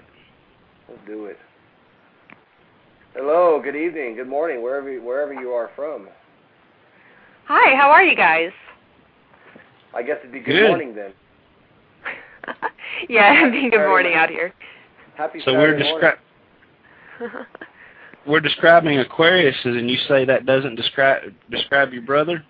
No, it doesn't describe my brother. My brother is, uh, actually, I think if I had to give him one, he would probably be more like a Capricorn. Okay. Very, very earthy hey, kind of person. Hey, look, mm. hey, hey, hey, hey. We can't just arbitrarily assign zodiacs to people. I just, just didn't know if you knew that or not. I know we can't. I'm just saying that he leans more that way. Which, now, actually, he misses Capricorn by about four days. Okay, so, okay, well, that's a good point. Now, now again, I'm not an expert in this. Uh, we'll never claim to be because there's just so much, too much to know. Um, and, and a lot of folks spend many, many years studying this stuff. But uh, I do know that, that, you know, a lot of people, if folks are on the cusp of, of one sign or the other, uh, uh, you know, it's very very easy for them to take traits from both. Mm-hmm. I I have heard that. Uh-huh. And is that kind of what, is that kind of what you're saying? Yeah. Wouldn't planetary conflictions within any sign kind of change it one way or the other? It would, because you actually have a lot of different things. Like you use, uh, I used to have a book on this. I used to do this all mm-hmm. the time. Um, you use different signs. Like one will be for your your personality, one will be for your money life, and crazy stuff like that. Mm-hmm. And it just really depends on, like, the moon's in one, the sun is in another, and then you have your opposite zodiacs that somehow correlate. It's all, all confusing. Yeah. Yeah, and depending what cycle of the rotation is and all this good stuff. Anybody who's ever gotten a chart uh, uh, prepared for them, and, and you look at it and you just scratch your head because, yeah, I I feel you, because it, you know, what what she's describing, it it can go deep. The rabbit hole goes real deep with with some of these folks. That's why I say I'm not an expert.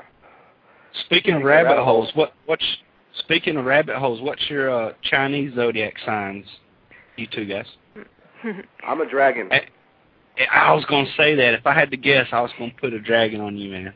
Yeah, I'm a dragon. I'm actually, it's funny. Uh, I, I'm a very stubborn individual, as I'm sure both of you have noticed, which is no. hilarious because I'm double I'm double hit by this. I'm a Taurus, and I am an ox.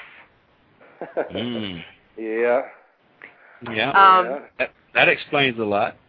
Of course, this might explain a lot, too. Now, as we know, zodiacs and horoscopes are supposed to be there to help profile people. It's an early form of profiling. Sure. Mm-hmm. The, the Japanese came up with their own version of profiling, blood types.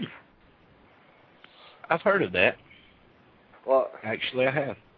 I'm an I'm an A po- wait, yeah, I'm an A positive. What does that make me? Let's see here. Uh-oh. Uh, type A. I probably should have asked her peop- offline. That's okay. I've got it uh, right here.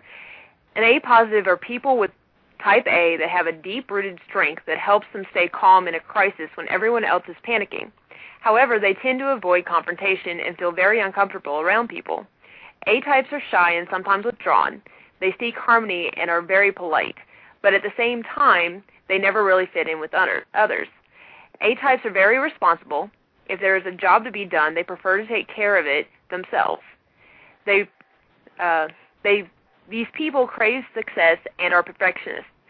They are also very creative and the most artistic of all blood types. They mostly, uh, they most likely because of their sensitivity. Wow, oh, mm-hmm. I, I can, I can see some of those things within me. Okay, you're, you're going to have to do mine now. What's O positive? Oh, man. O's. Type O. People with blood type O are people that are outgoing, energetic, and social. They are the most flexible of the blood types. They easily start up projects, but often have trouble following through because they give up easily. I don't think that's, that's right, because true. You guys are... Yeah, no, no, that's... Yeah. who, who, do you, are... who, do you think, who, who do you think the foot belongs to? Uh. Let's see here. They are flighty and not too dependable. O-types always say what's on their mind. They value opinion of the opinions of others and like to be the center of attention. Also, people with O blood are extremely self-confident. Mm-hmm. Most of that is not, David, I don't think. What do you think, David? And I always say that because because David's always... Uh, for, for those of you who don't know, and, and, and, and I'm just going to put this out there, David. David, David, David does not want to be the center of attention on this on this show, and and, and believe me, believe me when I say that. Uh, you know, he's happy with doing the stuff that that, that that that you know.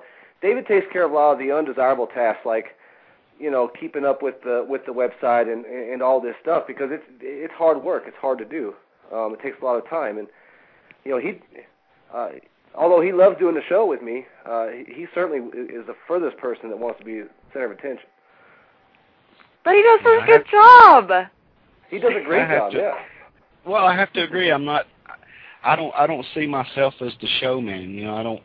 if I were trying to sell the show, you know, like in public relations and, um, you know, just popularity in general, trying to get it out there, I don't, I think, I think there would be a lot more better candidates that are, that are better showmen than I am. And and if you look in a corporation, okay, you look in a corporation, you look at your, your supervisors, and you look at your, your uh, floor level supervisors, and then you look at your, your workers, okay?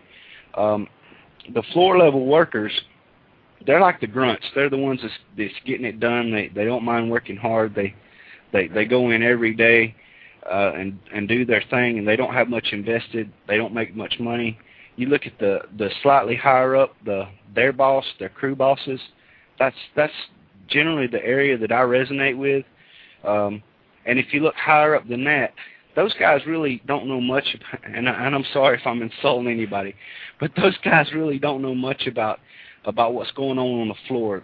They're all all day long they're they're thinking up these thoughts about uh, really politics within the company itself and how to and how to promote their their line or promote their business or whatever. So mm-hmm. I really can't get I can't really get up into that highest echelon of showmanship, you know, just because.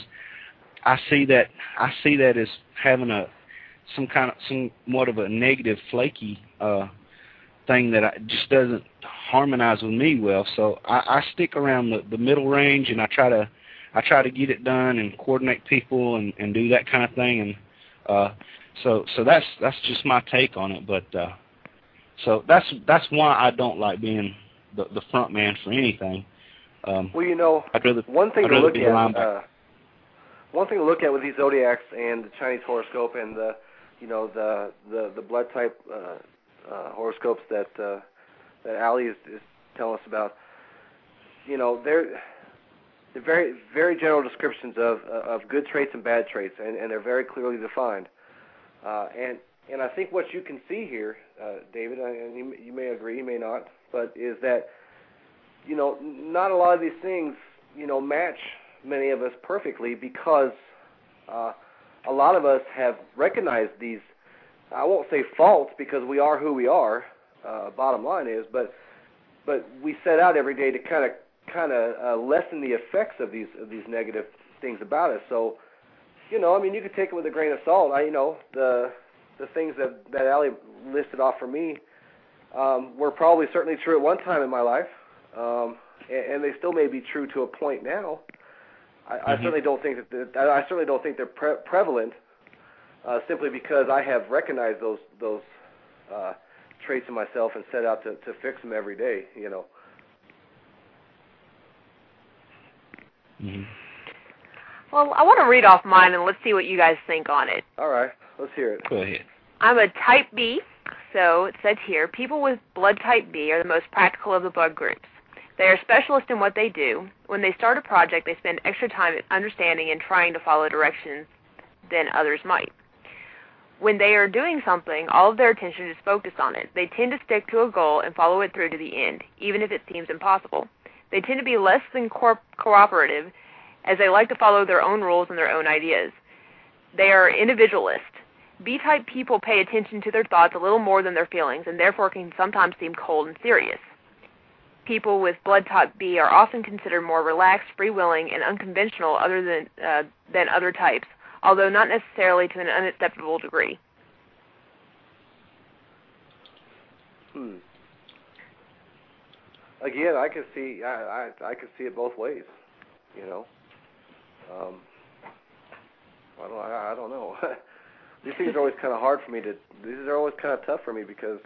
You know, I could, you know, as David said earlier about projecting, I could, I mean, I could kind of fit people in both ways, you know. Uh, it certainly explains uh, partly why why why you're a policeman, a policewoman, you know. Um, not everybody can do that kind of thing, you know. You know, guys like me, I, you know, I'm, I'm like you, Allie. I'm the dude when the building's on fire, I'm running towards it like an idiot.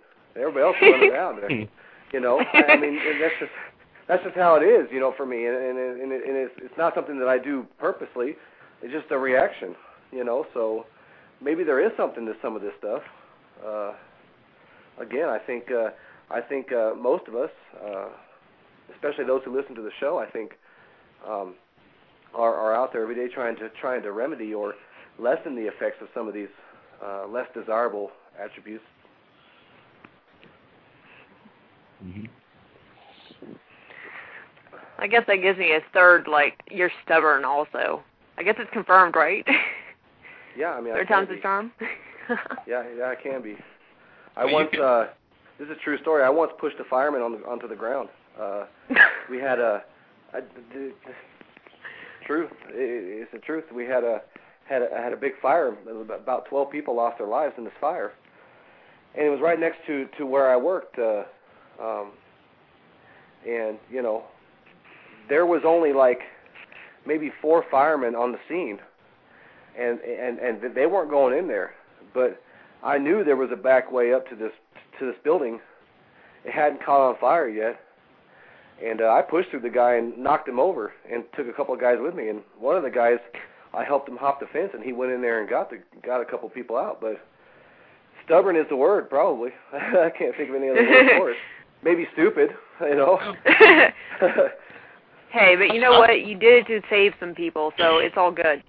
Yeah, it's all good. I, I've I've seen you be stubborn before, Allie, but it's it's never been about any kind of issue that that would make me want to lock horns with you. You know what I mean? You you're you always the ground that you're standing. I have no problem with most you know most of the time. So you know it doesn't bother me. I'm sure it bothers those that you're butting heads with, but you can't please everybody, right? True. That's right. Well, there's one or more blood try? type on here. There's one Let's more blood type on here, and just so ev- that way we can cover all of them. People with blood type A B are hard to categorize. They can have the characteristics of both ends of the spectrum at the same time. For instance, they are both shy and outgoing. They easily switch from one opposite to another. A B or people are trustworthy and responsible, but can't handle it when too much is asked of them. They don't mind doing favors or helping out as long as it gets, as long as it's on their own conditions. People with this blood type are interested in arts and metaphysics. Hey, who's on the chat room that's an A B? Do we have any A Bs out there? Anybody? No takers? I gonna, guess not. I'm, I'm going to call the hospital to verify. I think that's funny about the about the blood type. You know, most of us don't don't don't really know what we are uh, until we're faced with a situation where we have to know, or, you know, if we're intimate with our with our medical records, uh, it's no secret that uh, uh, people of the uh, of the uh, uh, what's the word I'm looking for? People of the medical field and I are not good friends. I don't really go to the hospital for anything. Uh, I would probably rather just die. um, so. You know, for for a person like me, I would never have known my blood type if it hadn't been stamped on my dog tags. You know, so I think a Same lot of here. folks don't really, a lot of folks don't really won't know what they are. You know, uh, I know I wouldn't have unless unless it was printed on a piece of metal for me. You know, I'm not going. I'm not going. I'm not even going to tell how how I found out my blood type. okay, okay. I was a military fanatic whenever I was younger, so. I did have my own, I did have my own set of dog tags, even though I was like a twelve-year-old kid, and uh, so I, I went to the hospital to find out what blood type I was, or I looked it up on my birth certificate. That's awesome. And I remember. Yeah, that's that's dedication. Uh, our good friend Alan wanted to know how, how thousands of people can have the same horoscope that fits them. Uh, my answer is is uh, along the same lines of of that that projecting. I think it's very easy for people to project something that that they either, A, want to see in themselves, or, B, uh, uh, truly do see in themselves.